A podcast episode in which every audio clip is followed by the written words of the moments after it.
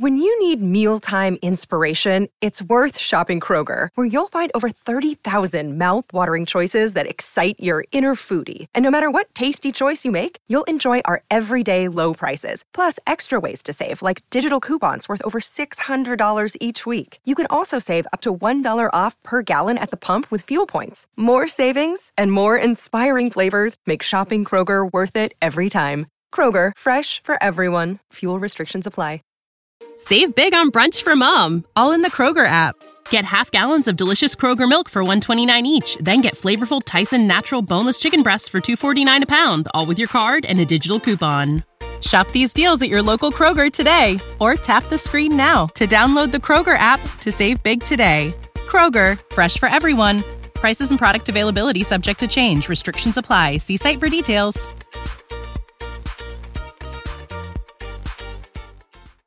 Смысле мы будем отдыхать, когда все работают? И в этот момент что происходит с человеком? Он просто такой накрывается одеялком и говорит, жизнь, боль, несправедливость есть. Я ничего не хочу, я хочу выстрадать ощущение, что не просто лето закончилось, оно официально все, 8. Это значит, что вы не очень user-friendly все оформили. А потом ты приезжаешь, короче, в город Кемерово вести воркшоп, а те говорят, чё, сторителлинг? И ты понимаешь, да какой там интерфейс? Ты дурак, слово использовал из своего, ну, это был там, понимаешь, 2000 э, какой-нибудь 15 То слово сторителлинг сегодня у каждой, ну, как бы мамочки в декрете в Инстаграме. Я не понимала, я сижу в Бабле в Москве, делаю воркшоп в Кемерово, приезжаю, говорю слово сторителлинг, меня никто яйцами не, за, за, ну, не закидал.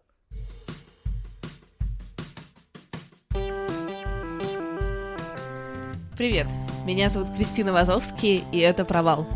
Подкаст о ситуациях, в которых что-то пошло не так. У меня есть привычка перед началом выпусков делиться с вами какими-то важными новостями из жизни подкаста, слэш из моей жизни. И вот супер важный анонс.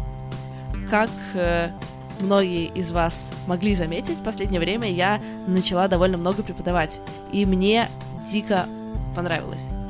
Я хочу развиваться в этом направлении дальше, делать что-то более системно, поэтому я запускаю свой курс «Как запустить подкаст с нуля».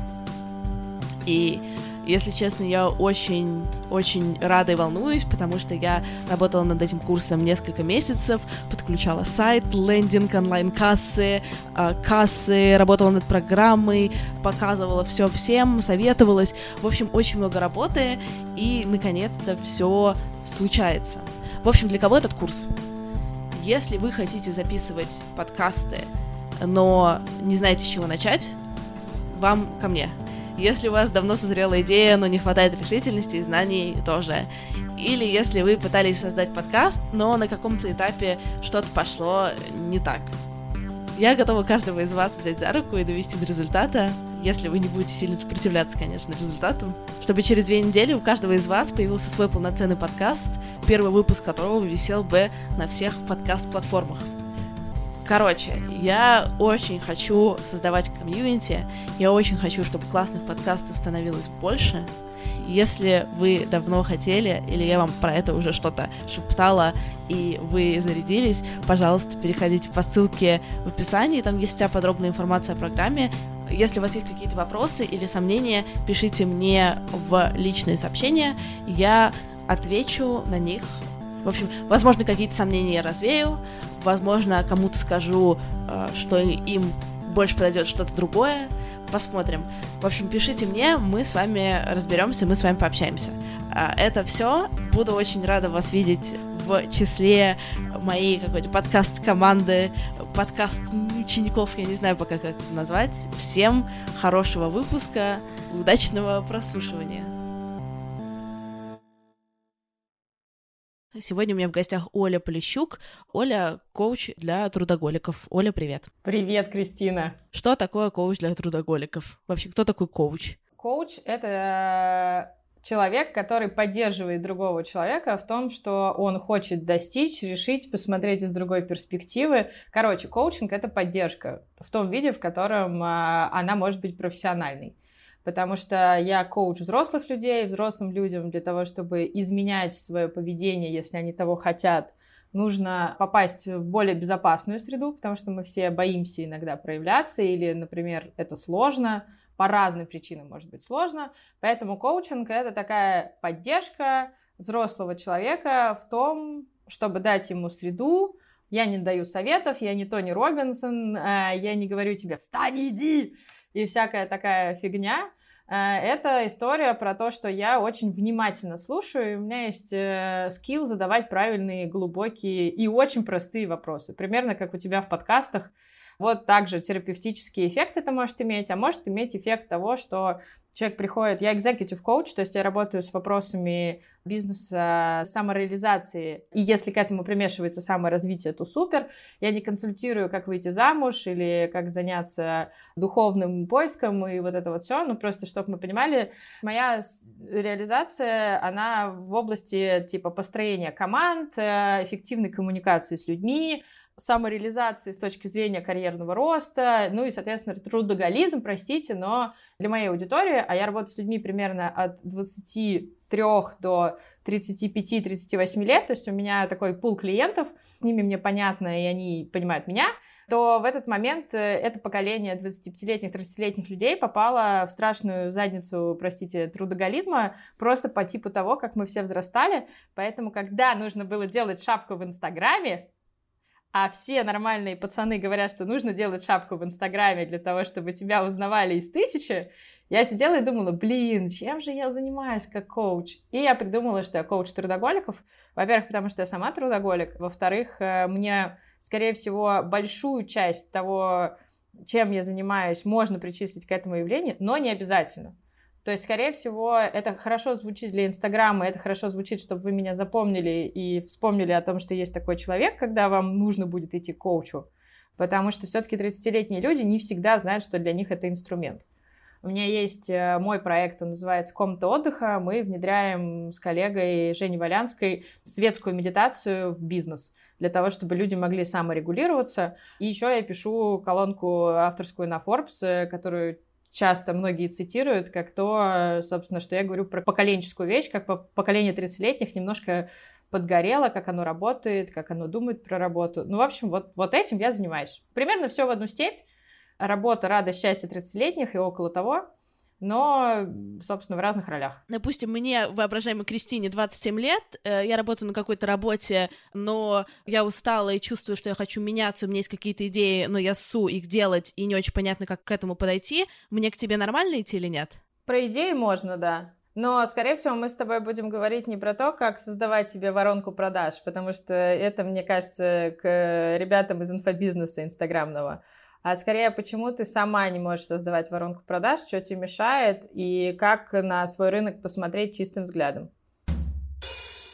Расскажи про свой бэкграунд буквально в двух словах, чтобы люди что-то поняли, и я, чтобы ничего не переврала, это объясняю сама. Последние э, шесть лет до того, как я начала заниматься коучингом, тренерством и всей вот этой вот истории, которая сегодня сильно поддается сомнению, в своей качественности, как некоторые думают, я была приличным человеком и занималась э, управлением людьми и образовательными программами и дизайном образовательным для взрослых. Если коротко, я была исполнительным директором Института медиа, архитектуры и дизайна «Стрелка» в Москве пять лет э, занималась там много чем. У меня была большая команда в несколько десятков человек, порядка 70-80. Консультировала различные умные инициативы в сфере городской среды на предмет коммуникации, как это донести сложную тему для потребителя. А до этого была шеф-редактором интернет-издания The Village, коих героев у тебя здесь было тоже много. Это все были мои бывшие коллеги.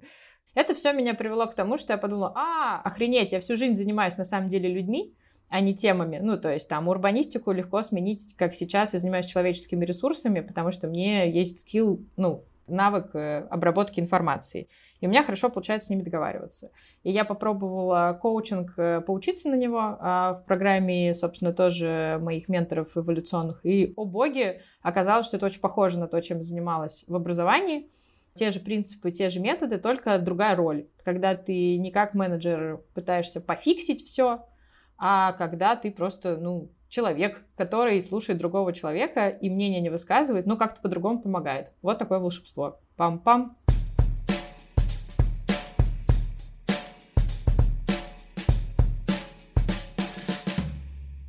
Когда ты перешла в какое-то самостоятельное плавание, и ушла из, наверное, стрелки. Это был такой какой-то важный момент отхода от какой-то компании, переход в свободное плавание. Как тебе было, когда ты не можешь себя репрезентовать через э, свою работу также сказать, очевидно и прямо, как ты это делала до этого? Ну, смотри, э, у меня есть опытные друзья и чары, которые мне сказали следующую вещь. Человек, когда уходит э, из корпорации, ну, где, собственно, был вот этот лейбл или название классное, он переживает 4 сезона. Кажется, для этого есть целый термин.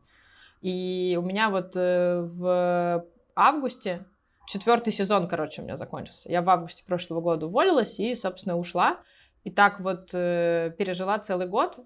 Я скажу, что это очень разные степени. Ну, то есть вот я понимаю теперь, почему они говорят об этом сезонами, потому что я заметила на своем опыте, что э, цыплят по осени считают, это такая трехмесячная программа разных шагов. Первое, что я сделала, Конечно, когда я сидела внутри вот эти последние месяцы лета, ну не сидела, а работала на стрелке и сдавала дела, э, меня очень сильно беспокоил вопрос, что будут говорить люди, что они будут спрашивать, что я буду им отвечать потому что, ну, тут, конечно, очень большой риск э, обосраться, вот. Ну, сразу представляешь какие-то референтные группы людей, которые там что-то про тебя думают, и так далее. Но я уходила, у меня не было задачи стать коучем, я вообще, в принципе, тогда уже начинала практику, но я не думала, что, ну, не знала, короче, что я буду делать. Я уехала. Я решила, что Москва это не самый а, дружелюбный город, когда ты безработный человек, который только что вышел. А мне хотелось прям подумать, потому что я никогда в своей жизни этого не позволяла себе сделать. Прям сесть такая, офигеть, могу сколько-то времени ничего не делать. Ну, то есть не ходить на работу, не думать про э, деньги, не думать про то, кто что будет говорить. И я подумала, что надо уехать. И я, короче, уехала без обратного билета и сделала все клише мира. Я поехала на Burning Man, потом я поехала из Burning Man по национальным паркам США, без обратного билета, конечно же, с бойфрендом, бывшим уже. Привет, Лёш. Это первое клише, ну, мне кажется, супер. А потом я поехала на Бали. Тоже как бы, да, ха-ха уже. Я поехала на Бали, э, потому что я катаюсь на серфе, я пять лет серфлю, и у меня всегда была мечта, как у рабочей лошади, значит, что... А что будет, если я буду кататься целых полтора месяца каждый день? Затошнит меня или нет. Меня не затошнило, но я поняла, что никогда мне суперсерфером уже не стать, просто надо смириться, что тебе просто это нравится, и классно пожить на Бали.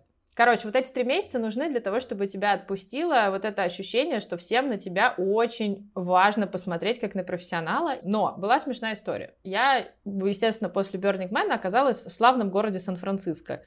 Безработному человеку с странными перспективами на будущее э, оказаться в российско-американской мекке э, мировой экономики, где, в принципе, у людей дергается глаз, даже когда они думают, что они зарабатывают 10 тысяч долларов, а не 12, это смешно. Мы сейчас говорим про месяц, а не год, я как понимаю. Да, и они как бы сделали следующую вещь. Я приходила на какие-то там микро-вечеринки, меня спрашивали, hey, what are you doing? Ну, что ты там делаешь? я такая, живу.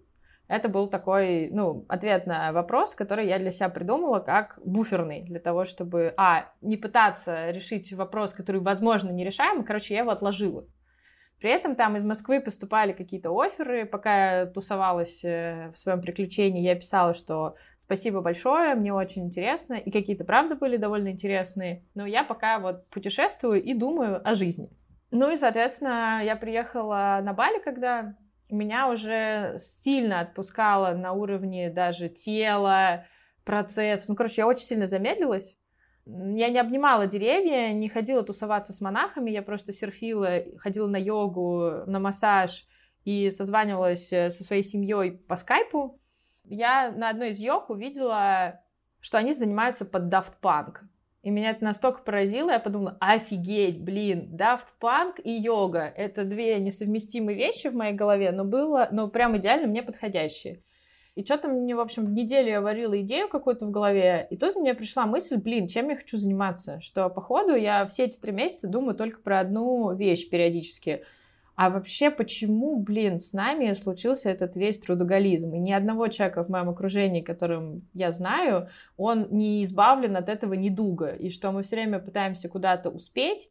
Кстати, уже получилось даже быть довольно ничего так, ну, в успехе в таком социальном, но кажется, что нужно как-то побережнее по отношению к себе.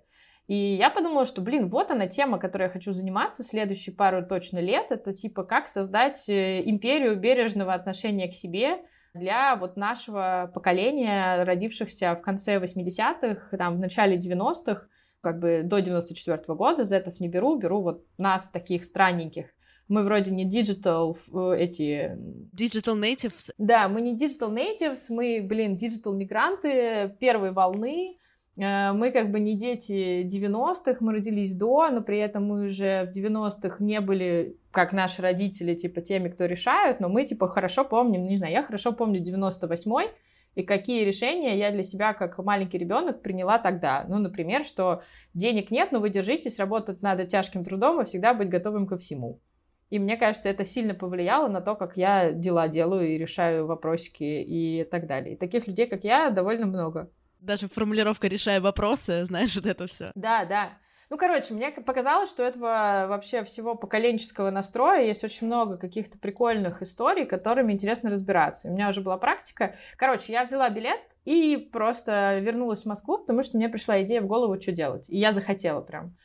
И я приехала, и Следующие четыре месяца были, наверное, самыми сложными, потому что я начала делать свой проект, вот этот комната отдыха, да, я начала там придумывать э, прототип, ходить общаться с клиентами, говорить со своим партнером, ну, в общем, каждый день поднимать себя с кровати, когда могла спать до любого момента и организовывать свое время. Я узнала, что мне супер не хватает команды, что я пипец командный игрок, я просто максимально всю жизнь была командным игроком, а, что любой досада какая-нибудь меня может на полдня на самом деле поставить на хорошую паузу, что очень страшно, когда деньги с карточки убывают, они прибывают, это просто визуальная картинка, даже когда ты платишь в кооперативе черном за кофе 250 рублей. И, например, ко времени я отношусь, ну, то есть вроде офисного графика нет, и можно самому его организовать, и у тебя сессии с утра с людьми случаются утром и вечером, а днем у тебя вообще все свободно, и ты можешь как бы заниматься проектом и одновременно, например, выделять времени на отдых, но голова такая, типа, в смысле мы будем отдыхать, когда все работают. Ну, в общем, как-то за 4 месяца к этому можно привыкнуть, найти свой ход, найти, кстати, друзей новых, потому что очень важно здесь понять, что тебе с кем-то надо общаться, а если все твои друзья, например, офисные сотрудники, и ты можешь с ними встречаться только выходные, когда ты, например, работаешь, то тебе нужно все-таки найти круг поддержки. И я за 4 месяца обросла количеством друзей-фрилансеров, с которыми мы, например, пили по понедельникам.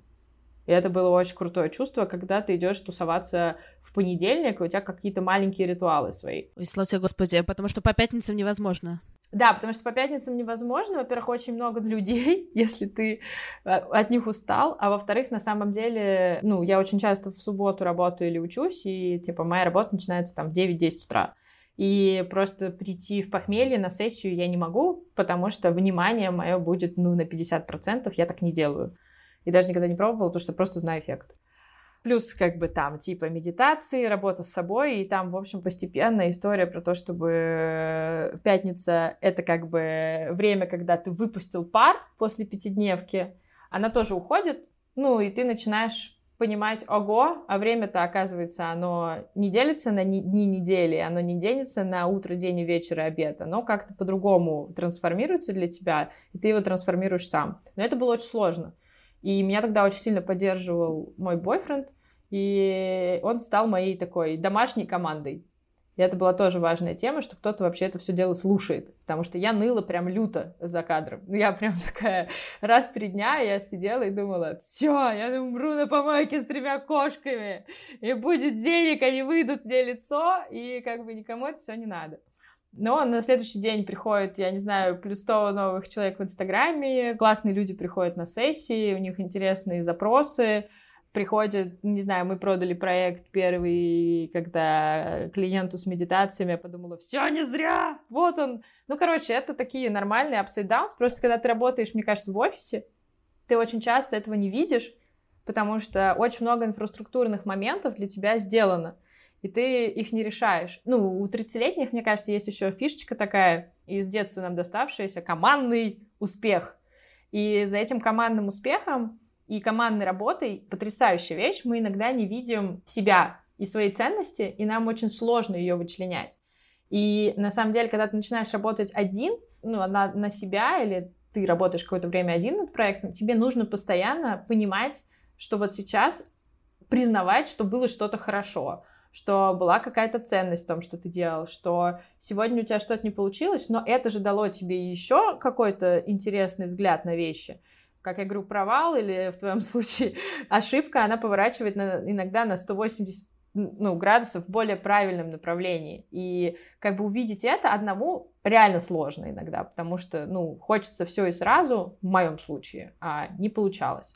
И последний, после этого был период такое устаканивание, и был очень интересный инсайт. Мы поехали с моими друзьями в Грузию на 4-5 дней к моей подруге, у нее был там день рождения, мы давно не виделись.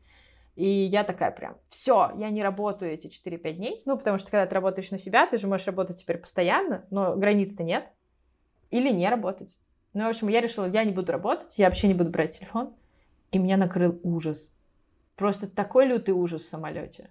Потому что я поняла, что мне никто не заплатит за отпуск. Это 5 дней просто, которые я буду тратить деньги, и ничего не будет э, капать на счет и что никакие действия мои не принесут дохода. И тут я поняла, что ого, вот это новая мысль о том, что тебе никто не заплатит за отпуск. Потом я начала, доразвила это, естественно, до того, что а если я заболею, то что будет? Ну, в общем, я сразу осадила, потому что иначе это бы дошло до каких-то высот. Но прикол в том, что, мне кажется, вот тогда случилось осознавание, что на самом деле такое работает на себя, даже когда у тебя более-менее отлаженный процесс. Наступило лето, погода стала лучше, в апреле не стало клиентов, потому что солнце вышло, вот реально солнце вышло и все. А, никому больше не нужен коучинг. Никто не хочет больше сидеть э, и медитировать. Ну, короче, это был такой важный момент про то, насколько твоя работа зависит от погоды. Смешно, но правда. А если холодно, то типа нормально, да? Я просто сейчас запускаю курс по подкастингу. Я думаю, ноябрь не поздновато, или наоборот, все будут в одеялках и дома сидеть смотреть. Ноябрь норм. Знаешь, какой самый адовый период оказался? Начало сентября. Потому что в Москве в этом году случилась одна ужасная вещь. Было плюс 26, а на следующий день 8. И в этот момент что происходит с человеком? Он просто такой накрывается одеялком и говорит, жизнь, боль, несправедливость есть. Я ничего не хочу, я хочу выстрадать ощущение, что не просто лето закончилось, оно официально все, 8. И тебе холодно не от того, что ты не знаешь, как на 8 одеваться. Но просто первое время очень сложно свыкнуться с мыслью, что все. Соболезную, типа минус 30% дохода Оли Полищук было в сентябре. И дальше начинается, знаешь, какая история прикольная? Что люди начинают покупать тикеты на Новый год. А это дорого. И они говорят, ой, я сентябрьскую зарплату потратил, значит, на билеты на Бали. Или там куда-либо. И у него приоритеты меняются. И это, кстати, к разговору очень интересному, как работает мотивация взрослого человека и что для тебя в какой-то момент важнее. Ну, понятно, что люди там есть с разным доходом, и есть людям, которым как бы э, моя сессия, она в пакете жизни утверждающих вещей, а есть, э, ну, типа, которые хорошо было бы иметь, да, а есть там условно действительно продвигающая его бизнес-задачи вещь. Ну, то есть это разные доходы, разные клиенты. Но э, я говорю про вот такой наш средний житейский формат. И, короче, это забавно. И вот понимать, что такие вещи, как погода, может влиять не только на твой доход, но и вообще на уровень твоей тоже, ну, ты же начинаешь волноваться. Ты такой, блин, 30% клиентов исчезли, что делать? Ну, в смысле, ты плохой, ты что-то плохо поработал, до этого это было нормально, потом такой, так, подождите, давайте разберемся и посмотрим на вещи реально. Ну и дальше начинаешь разговаривать еще с какими-то клиентскими бизнесами. Мне очень помогает поговорить с кем-нибудь. Я вот, например, со своим парикмахером говорю про это. Я говорю, Вика, у вас как? Она говорит, слушай, мы так давно в бизнесе, к нам просто очередь же стоит на, типа, краску для волос. Говорит, с другой стороны, я вижу, как работают наши там другие коллеги, и у них прям вот в эти моменты запись отваливается, отваливается, отваливается. И мне кажется, это супер интересно не высаживаться на это, что это не проблема не в тебе, а что эти внешние факторы, и в клиентском бизнесе такое бывает.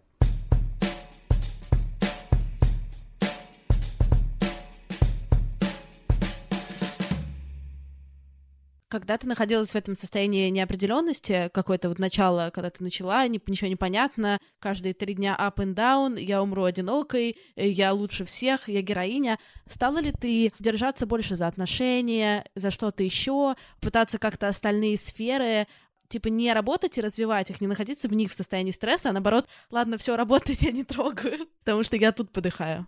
Блин, ты такие вопросы крутые задаешь. Можно я прям вот Спасибо большое. Какие, знаешь, в коучинге есть классный вопрос, какой вопрос мне нужно тебе сейчас задать. Я очень люблю этот подход. И вот ты, бы ты сейчас задала вопрос, который я бы себе точно сама задала. Спасибо, мне приятно. У меня есть лучший друг Никита. Он просто, мне кажется, он мудрейший человек. Он меня знает давно, лет, ну, семь, наверное, мы дружим, шесть мы лучшие друзья из этого. И он мне говорит, слушай, ну, я что-то говорю, вот, я начала ему ныть, что типа из серии, вот у меня нет компании друзей, потому что когда у тебя вдруг появляется вот этот просвет, ты начинаешь думать, блин, а что это меня на бранч не зовут? Он мне начал рассказывать, как они там в какой-то там вечер играют с кем-то там в какую-то настольную игру классную, типа собрается 15 человек, и, ну, ты знаешь, там наша тусовка, я подумала, блин, наша тусовка, а у меня, поняла, что у меня отдельные друзья, у меня нет тусовки. И так захотелось ее, знаешь. Я говорю, блин, а что мне вот не зовут? Он говорит, Оль, так ты же всю жизнь инвестировала в это, в работу. Для меня такая новая мысль была. А мне говорит, а ты понимаешь, что ну, для того, чтобы у тебя была компания, тебе нужно инвестировать, вот как ты в работу инвестируешь, так же в отношения. Я тебе честно скажу, меня неделю крыло с этой мысли. Я прям ходила и думала, я никогда не инвестировала в отношения. Пришла, значит, домой, поделилась, значит, э, с тогдашним э, бойфрендом и говорю, блин, Лёш, прикинь, короче, я никогда не инвестировала в отношения. На меня так посмотрел и говорит, угу. Я такая, блин, я же реально этого не делала. Позвонила родителям сразу же. У меня хорошие отношения с родителями. Очень близкие. Я говорю, мам, блин, я вот никогда не инвестировала в отношения. Мама такая, я знаю. И я поняла, что как бы, блин, целый новый огромный пласт вообще, чем заняться следующие 60 лет. Потому что вот этот страх одиночества, он на самом деле никуда не уйдет, если у тебя там будет, не знаю, миллион подписчиков в Инстаграме. Он, типа, абсолютно реальный будет всю жизнь, если ты действительно, ну, потому что люди любят внимание, мы все боремся за него, и это не про то, чтобы окружить только себя кругом поддержки, это в том числе там дать поддержку другим и не причинить добро, а просто быть. И я, короче, начала этим прям заниматься. И я прям подумала, что у меня есть друзья, с которыми я... Почему я с ними говорю только там про работу? Я вспомнила про то, что мне вообще нравится, и я начала этим как-то себя периодически уравновешивать. Это было важно. Потом я нарисовала картинку такую, я сейчас с клиентами использую. Я вообще очень много чекаю на себе. Ну, и как бы если мне подход заходит, я похожим на себя людям, ну, как-то говорю, слушай, а вот есть такая история, смотри, он говорит, круто, возьму прям себе. А, ну, не в смысле я ему говорю, я так где делаю, но часто, да, ты чекаешь. И я нарисовала такую шкалу, и я нарисовала, как раньше для меня выглядела, типа, жизнь. Она для меня выглядела так. У меня была работа, шкала бы была такая 90% времени. И здесь такой аппендикс, который бы называлась «жизнь». И туда бы заходил, там, не знаю, все слова на «с» спорт, секс, э, не знаю, сообщество. В общем, короче, вот эти вот все чудесные вещи. И, короче, я поняла, что сейчас по-другому. Ну, просто потому что времени на все больше. И времени на все больше не потому, что его тогда не было, оно тогда было. Просто ты находишься, когда в пузыре в каком-то, а ты всегда в любой компании. Это хорошо, потому что пузырь тебя, ну, очень сильно развивает на самом деле. То есть не надо думать, что я сейчас как бы там Стрелку или Village или любую другую компанию говорю, что это там очень плохо. Наоборот, это очень круто. Но просто есть разные время и разные запросы. История в том, что ты можешь, например, не ехать на такси, потому что у тебя нет времени. Ты можешь пойти пешком. И это не потому, что у тебя денег на такси нет. Это потому, что ты можешь пойти пешком и получить от этого тоже какой-то новый опыт. А, например, дойти час до встречи пешком. Вот в этом смысле мне очень нравится Катя Дементьева, которая тут написала классную колонку про Apple Watch, и как она, типа, за счет него ходит пешком. Но мне кажется, это с точки зрения перезапускания каких-то механизмов в себе очень круто перенастраивает мозги, потому что ты понимаешь, что время, ты его выделяешь на это, то, что тебе важно. Ну, то есть важно дойти, ну, как бы, или важно поесть. И важно поесть конкретную еду, например, которую ты приготовил сам а не быстро закидать в себя белки, жиры, углеводы и топливо для своих ну, мозгов для того, чтобы дальше херачить, херачить, херачить. Ну, или вот, например, встречаться с друзьями, никогда у тебя между встречами три минуты, а когда, типа, ты запланировал это, и более того, ты, как бы, возможно, подстроился. Потому что я понимаю, что очень много моих друзей под меня, когда я работала там большим боссом э, подстраивалась. Они приезжали на стрелку, они говорили про что-то, что что-то мы тебя давно не видели. А тут как бы такой заход с другой перспективы. И на самом деле голова не всегда это готова принять. Я даже слышала мнение от одного клиента, что ну это же как будто я типа напрашиваюсь. Или там я унижаюсь, даже кто-то говорит, в зависимости от чего там у тебя в голове. Но на самом деле это же просто тебе надо, ты инвестируй. И я так э, узнала очень много неприятного про себя. Например? Ну как, ну чё, приходишь на встречу с человеком, ты говоришь, блин, так давно тебя не видела, а человек такой сидит и говорит, угу. А потом через полчаса разморозки выясняется, что он тебе говорит, да, еще там вот такой вот виток обид, 10 пунктов, и он абсолютно прав. И ты как бы видишь, насколько ты был невнимателен, и насколько на самом деле он имеет право обижаться ты все время в таком графике нон-стопа, ты все время говоришь себе, ну, блин, у меня, я же так много работаю, ну, ты же должен понять. Или как бы это как бы априори важнее. А человек это чувствует же. А потом ты приходишь и хочешь, чтобы это было и для него важнее. Но для него, ну, мы все центры своих вселенных, и для нас важнее все равно мы. А все остальные люди, так или иначе, это классная среда для того, чтобы мы взрастали. И это не эгоизм здоровый, это просто, ну, это то, как есть. И когда ты все время систематично делаешь выбор в пользу только себя, логично, что это вызывает недоверие и разрушает отношения. Но просто увидеть это требует э, вот этой паузы небольшой, остановиться и посмотреть, а как на самом деле ситуация выглядит. Потому что иногда, когда человек так обижается, мы хотим защищаться и сказать «сам дурак». А у тебя были такие ну, ситуации, когда из-за того, что ты не инвестировала, ты как-то безвозвратно потеряла какие-то отношения для тебя важные? Или качество каких-то отношений настолько снизилось, что они потеряли для тебя ценность именно из-за того, что ты позабивала? Знаешь, я была очень жестким человеком. Я не могу сказать, что я сейчас мягкая и пушистая.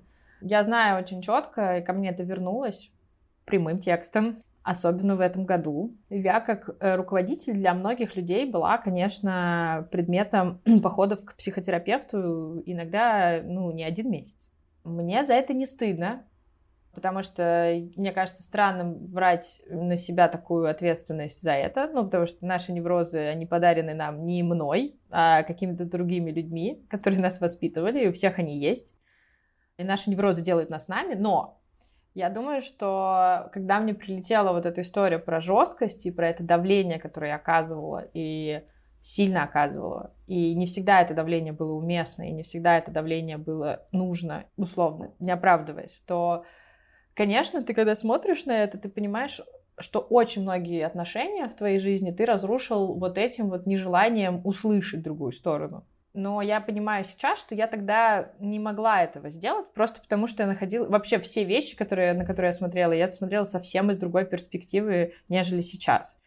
И только последние 3-4 года моей жизни просто дали мне работу над собой, которую я сама производила для того, чтобы начать слушать, а не говорить только. Наверное, вот это для меня сейчас является хорошим примером того, что я точно потеряла несколько качественных людей в своей жизни, просто потому что я в свое время была нечувствительна, не чутка к тому, что они говорили. Я, скорее всего, обидела их э, именно своей догматичностью.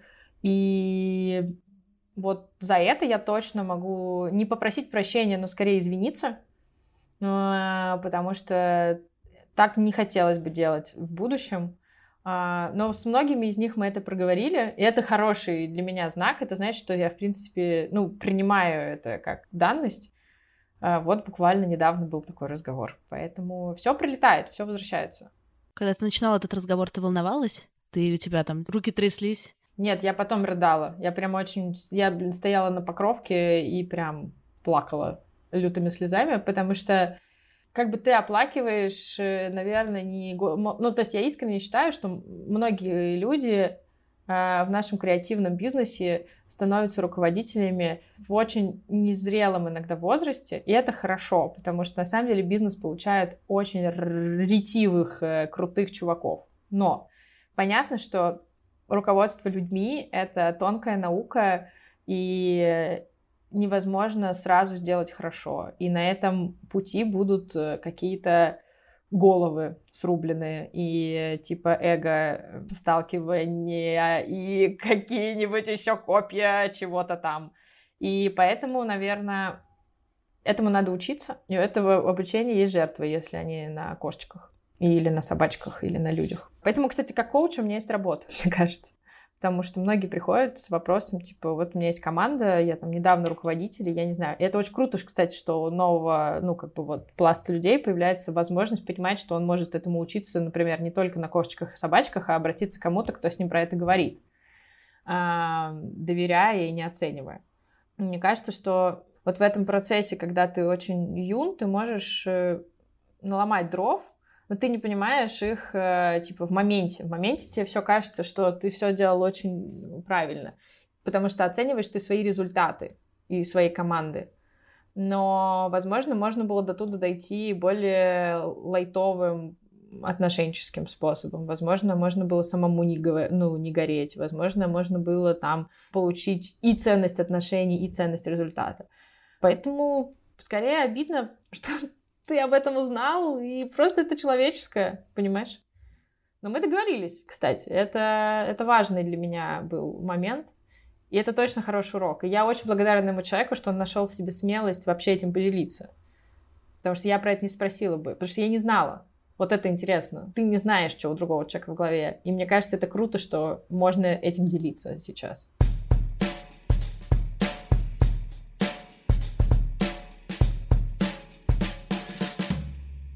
А у тебя вообще были когда-нибудь э, моменты в жизни, какие-то яркие, когда жизнь вторгалась в то, что тебе казалось абсолютно идеальной рабочей историей, вот так будет работать, у тебя была какая-то гипотеза, которая была для тебя аксиомой, потом жизнь такая тук-тук, и все разлеталось? О, да.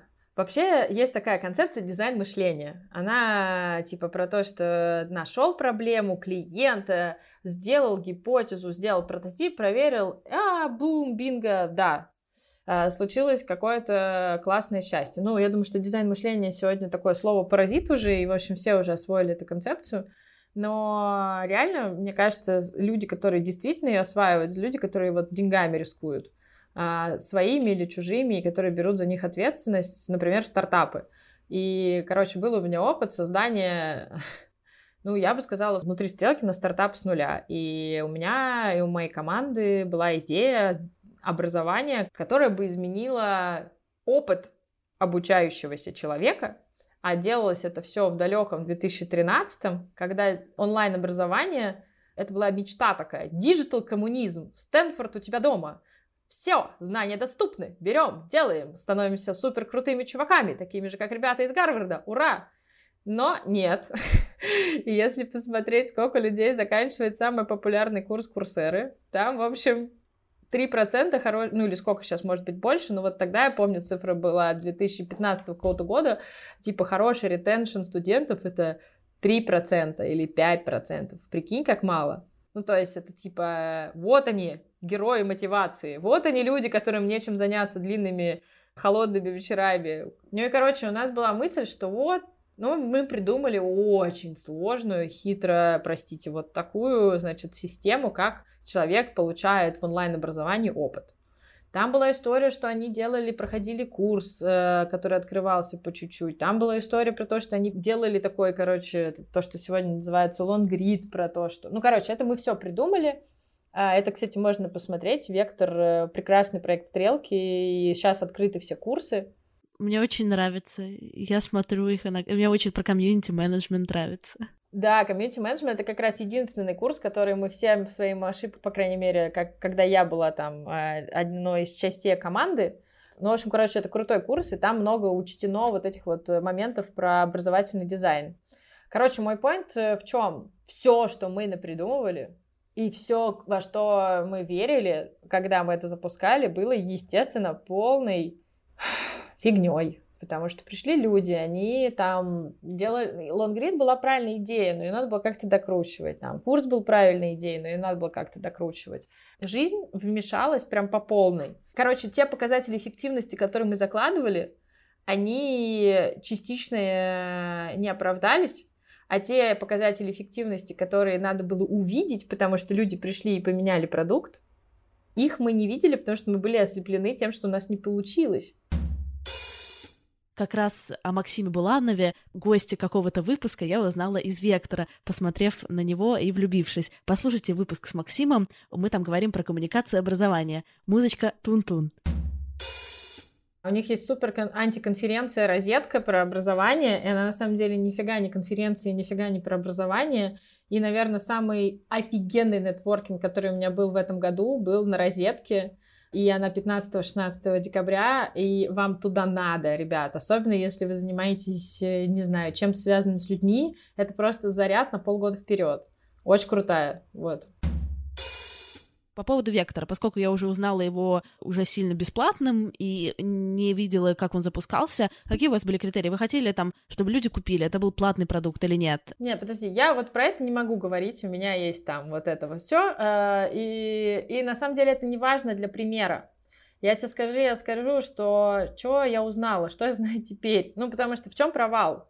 Провал-то, короче, свой, он очень простой. Ты настолько уверовал в то, что твоя идея верная, ну реально, что ты, в принципе, не рассмотрел возможность того, что это все вообще-то, ну, как бы не только тебе нужно. Когда пришла реальная жизнь, ты ее не взял как богатство, ты ее взял как проблему.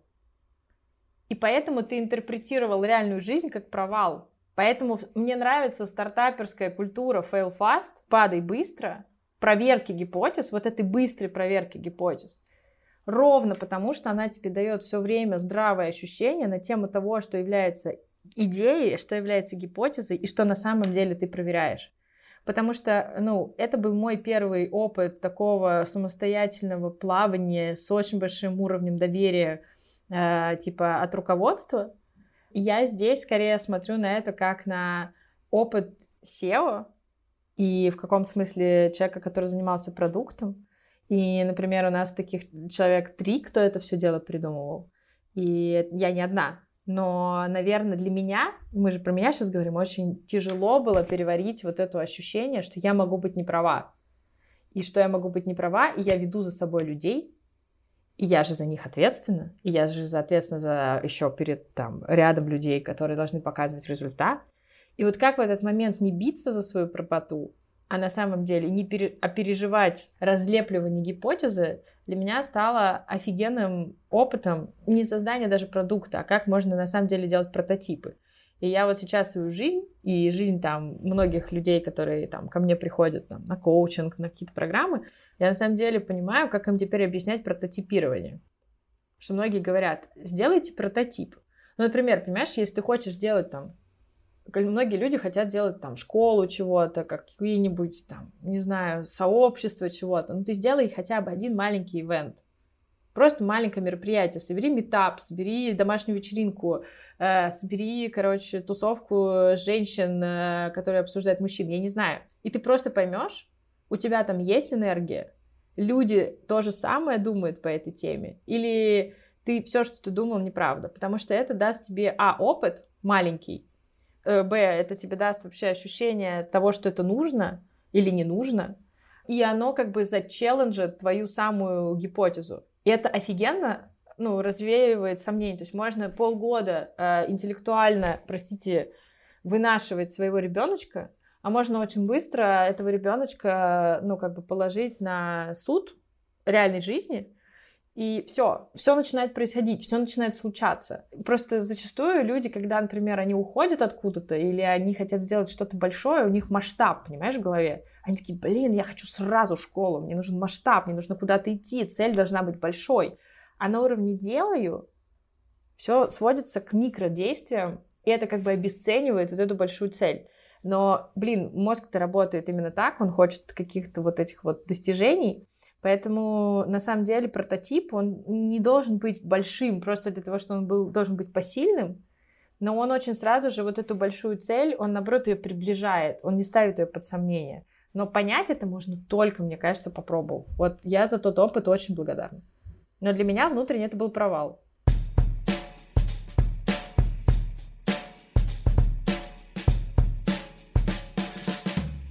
Какой момент жизни ты поняла, что вот это провал? Или как долго ты не признавала себе, хотя вот все лежало вот перед тобой на столе, условно? Ну, долго.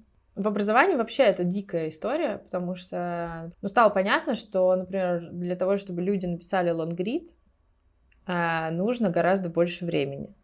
А тебе хочется результата видимого на сайте. Стало понятно, что чтобы а этот лонгрид, ты же всегда хочешь, чтобы твой продукт был еще каким-то там интеллектуально чем-то там, а люди пишут по заданию, и они отвечают на вопросы. Было, стояло э, дерево в парке, они пишут «стояло», или пишут просто «да». Ты-то думала, они там историю расскажут какую-то, вопросы им там поднакидал. Они им не, ну, как бы они, например, их не заметили, они их там не воспользовались. Это что значит? Это значит, что вы не очень user-friendly все оформили. А потом ты приезжаешь, короче, в город Кемерово вести воркшоп, а те говорят, чё, сторителлинг? И ты понимаешь, да какой там интерфейс? Ты дурак, слово использовал из своего, ну, это был там, понимаешь, 2000 э, какой-нибудь 15 То слово сторителлинг сегодня у каждой, ну, как бы мамочки в декрете в Инстаграме. Тогда я понимала, что... Ну, я не понимала, я сижу в Бабле в Москве, делаю воркшоп в Кемерово, приезжаю, говорю слово сторителлинг, меня никто яйцами не, за, за, ну, не закидал. Люди были очень, спасибо им, адекватны. Но я для них не была адекватна до конца. И я вернулся тут и говорю, так, ребят, кажется, нам надо кое-что поменять, и это не интерфейс. И на самом деле, э, типа, в этом плане очень сложно. Мне кажется, люди очень часто про свою целевую аудиторию думают либо лучше, либо хуже, чем она есть. Ну, то есть это какая-то магия. То есть если ты думаешь про свою аудиторию лучше, чем она есть, ты не попадаешь в нее, потому что она не слышит твоего языка, например. Если ты думаешь про свою аудиторию хуже, чем она есть, твоя аудитория чувствует себя, простите, обиженной, униженной, и что ты хочешь просто денег ни на чем. Ну, продавать воздух, да. Вот. И мне кажется, люди, которые реально попадают в их аудиторию, они ее очень внимательно на самом деле либо интуитивно чувствуют, либо очень внимательно и кропотливо ставят свое мнение регулярно под сомнение. Потому что прав на 100% не может быть никто, так же, как и ошибаться на 100% не может никто. Но это же очень сложно, потому что, мне кажется, когда ты показываешь какой-то свой новый проект, да, в каком-то зачаточном штуке, или ставишь свое мнение под сомнение, то если тебе приходит какой-то фидбэк, это же зачастую воспринимается не как вот, э, как сказать, вот здесь можно получше, получше, получше, ты какая-то не такая, не умная, то есть это как идет некоторое оскорбление личности, да, воспринимается, мне кажется, зачастую, очень лично. Но-ка ты еще добавь, что ты в этот момент руководитель. А у половины 30-летних руководителей в голове знаешь, какая э, установка? У меня точно был бы синдром самозванца, и я бы хотела максимально э, не обосраться. Короче, ну, что у меня есть какая-то репутация, которая явно не заслуженная, и мне нужно на моем кресле удержаться, потому что если все поймут, что я просто 25-летняя дура, то никто меня слушать не будет. О, правильно. И поэтому ты принимаешь какое решение интуитивно? Что ты должна все знать. И что ошибаться тебе нельзя. И в этот момент э, происходят ужасные метаморфозные для персоналей вещи. Например, приятнейший, милейший человек начинает защищаться и такой, нет, мы будем делать так. это иррационально. Он слышит, что человек, который ему говорит прав, но он типа защищается, как будто кто-то его непосредственно вызывает на бой. Или, например, он э, другого склада, он там идет, э, зажимает обиду и потом принимает решение, что ему нужно работать бессонные ночи, чтобы все-все-все узнать. И, например, сам смотрит Google AdWords э, семинары вместо того, чтобы нанять э, человека, оптимизировать бюджеты, нанять человека, который в этом разбирается. Или, например, половина людей, когда доходят до стадии продвижения, она же такая очень теневая, там же куча вот этих вот людей, которым как-то надо заказать работу, и ты не понимаешь, что заказывать. Нам очень важно отдать себе отчет, что руководитель не должен все знать. Ну, то есть сегодня это точно не так. Это могла быть... Но эта установка, на самом деле, она же из индустриальной эпохи, когда на самом деле руководитель там начальник производства, он реально должен был знать свой предмет. Иначе он не понимает, где проблема, потому что все линейное, да, там действительно есть там риски очень серьезные. Но сегодня ты не можешь так управлять делами. Просто не можешь, ты умрешь. Нет, ну, информация там по данным IBM к 2020 году будет э, удваиваться в мире каждые 12 часов. Прикинь, как бы цифра. Ну, просто чтобы там, по-моему, для сравнения, в этом графике, который смотрела, в 85 году она обновлялась каждый год ну, типа, удваивалась каждые 25 лет в объеме. Ну, просто вот как возросла скорость. И в этот момент, понимаешь, сидеть, например, считать, что ты действительно должен все знать, и, ну, как бы, это нет. При этом это создает же очень сильную э, зону отчуждения между тобой и командой. Потому что команда, на самом деле, очень часто помочь-то хочет. Во-первых, она сама хочет вовлечения. Во-вторых, на самом деле, люди зачастую, если их спросить, они могут предлагать очень интересные решения но из-за этой установки, что ты как бы несешь ответственность, и ты должен быть правым, и ты боишься потерять, как ты круто заметила, вот это вот уважение репутационное, ты можешь на самом деле быть толким оловянным солдатиком, который просто даже пытать будут, он на допросе не скажет, короче, что он там, не знаю, что ему нужна помощь. И в этот момент обычно люди начинают прогорать, э, уходить в очень странные действия, затягивать принятие решений. Короче, там прям целый букет.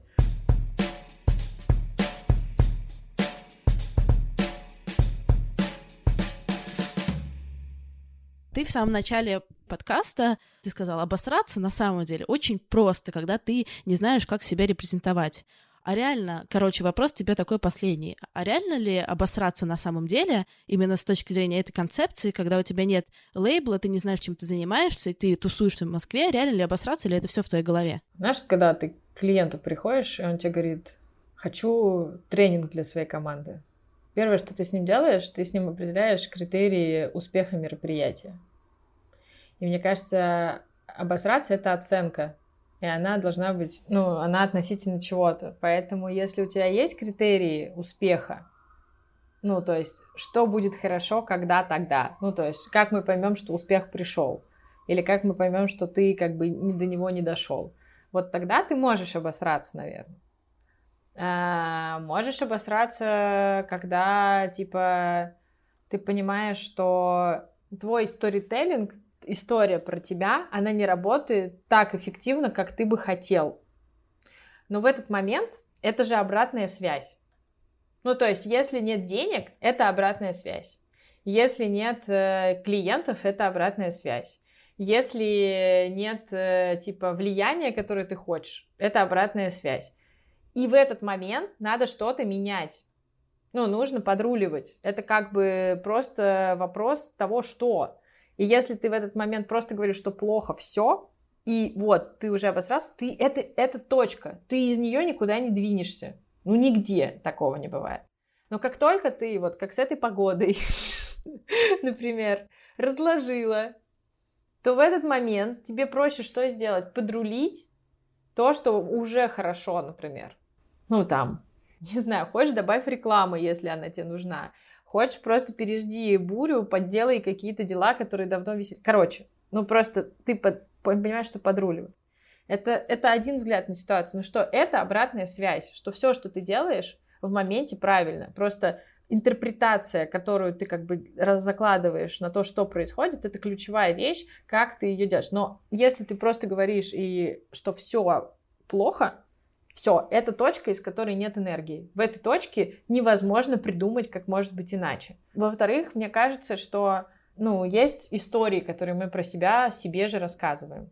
История, я работаю в крутой компании, занимаю крутую должность, э, не знаю, меня все любят, уважают и так далее. Это отличная, важная история какого-то этапа твоей жизни для меня это была важнейшая история. Я обожаю стрелку. Мне кажется, это лучшее, что случилось как бы с российской урбанистикой, э, там, типа, не знаю, э, городским развитием. Э, и вообще, как среда, она сформировала такое количество крутых людей, что, ну, просто прям вот реально брать и памятники ставить всем, кто к этому причастен был и до сих пор в это инвестирует деньги. Но вопрос в том, что, ну, как бы быть частью этого такой же выбор, как не быть частью этого. Или там быть частью, там, быть у кого-то до сих пор записанный в телефоне Оля The Village, ну, до, до смешного, недавно нашелся такой журналист из какого-то проправительственного канала, который мне так позвонил. Это вопрос этого человека, как тебя лейбовать. Ну, просто информации много, нужно как-то категоризировать. Но если ты на это высаживаешься, если ты не хочешь быть пролейбованным, но это вопрос твоего а, позиционирования, поэтому, на мой взгляд, так как бы офигеть идут эти курсы личного бренда сейчас э, под раздачу, которые все покупают. Потому что объективно сложно говорить «я». Сложно не иметь привязки к работе, к отношениям и так далее. Поэтому лекция «Я не твоя работа», мне, кажется, на YouTube уже там собрала моя, типа, кучу-кучу всего. Потому что люди разъединяют в своей голове себя и вдруг свою деятельность. Потому что ты, если говорить вот этой категории, из чего состоит твоя жизнь, это не только твоя работа. И тогда очень просто, например, сказать, что я Оля, я веду телеграм-канал э, про Китай-город э, на Китае. И это тоже часть меня. Ну, там, или типа из серии «Я, не знаю, банщица, я делаю баню». Я строю каждый год баню на Burning Man и вместе со своими друзьями. Я беру как бы веник, понимаешь, в руки, и раз там в месяц, например, парю людей. Я не получаю за это деньги, я получаю от этого супер кайф. И есть какое-то количество людей, которые меня знают как Олю Банщицу, которая берет веник в руки и как бы там вслед за очень опытными банщиками из этого сообщества это делает. А есть люди, которые меня знают как Олю как бы со стрелки, которая там э, убивала людей взглядом, потом э, где-то на Бали съездила, и вот теперь она коуч. Есть и такие люди. И это все будет офигеть сколько разных ролей, но это все происходит одновременно. Когда ты в корпорации просто, вот этот бабл вокруг, он очень сильно определяет твою жизнь.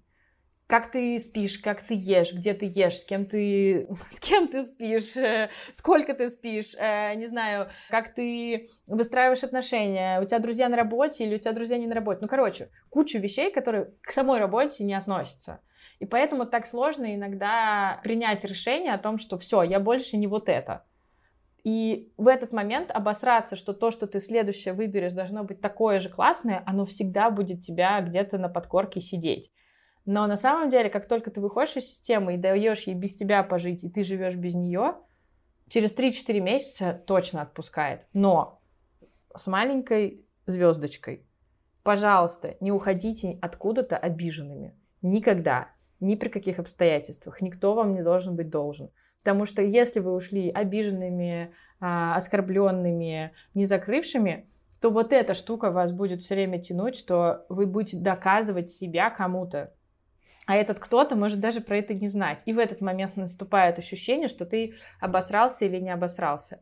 Вот, вот без этой штуки, вот эта вот вся концепция, про которую я говорю, скорее всего, окажется для вас созидательный. Хотя это, ну, как бы не совет, это скорее, ну, как бы одна из вещей, подтверждаемых не только там моим опытом, опытом многих людей, которые про это книжки пишут, колонки пишут, не знаю, ну, короче, что-то говорят. Вот история про понимание причин, почему тебе это надо, это, наверное, ключевой шаг ноль, который дальше запускает всю шарманку про самоидентификацию после.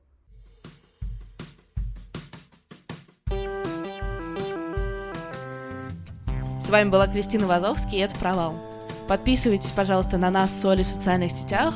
А, ссылки на все то, о чем мы говорили, будут в описании подкаста. А, записывайтесь на мой курс по подкастингу. Я всех очень жду. Старт 6 ноября. Ссылка тоже в описании. Всем хорошей недели, всем хороших выходных. Пока-пока.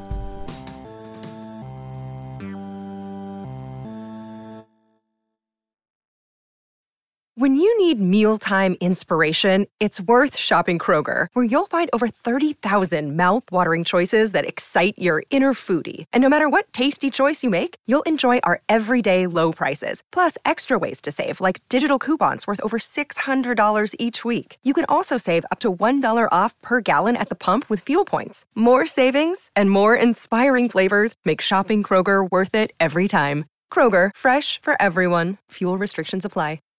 Save big on brunch for mom, all in the Kroger app. Get half gallons of delicious Kroger milk for 129 each, then get flavorful Tyson natural boneless chicken breasts for 249 a pound, all with your card and a digital coupon. Shop these deals at your local Kroger today or tap the screen now to download the Kroger app to save big today. Kroger, fresh for everyone. Prices and product availability subject to change. Restrictions apply. See site for details.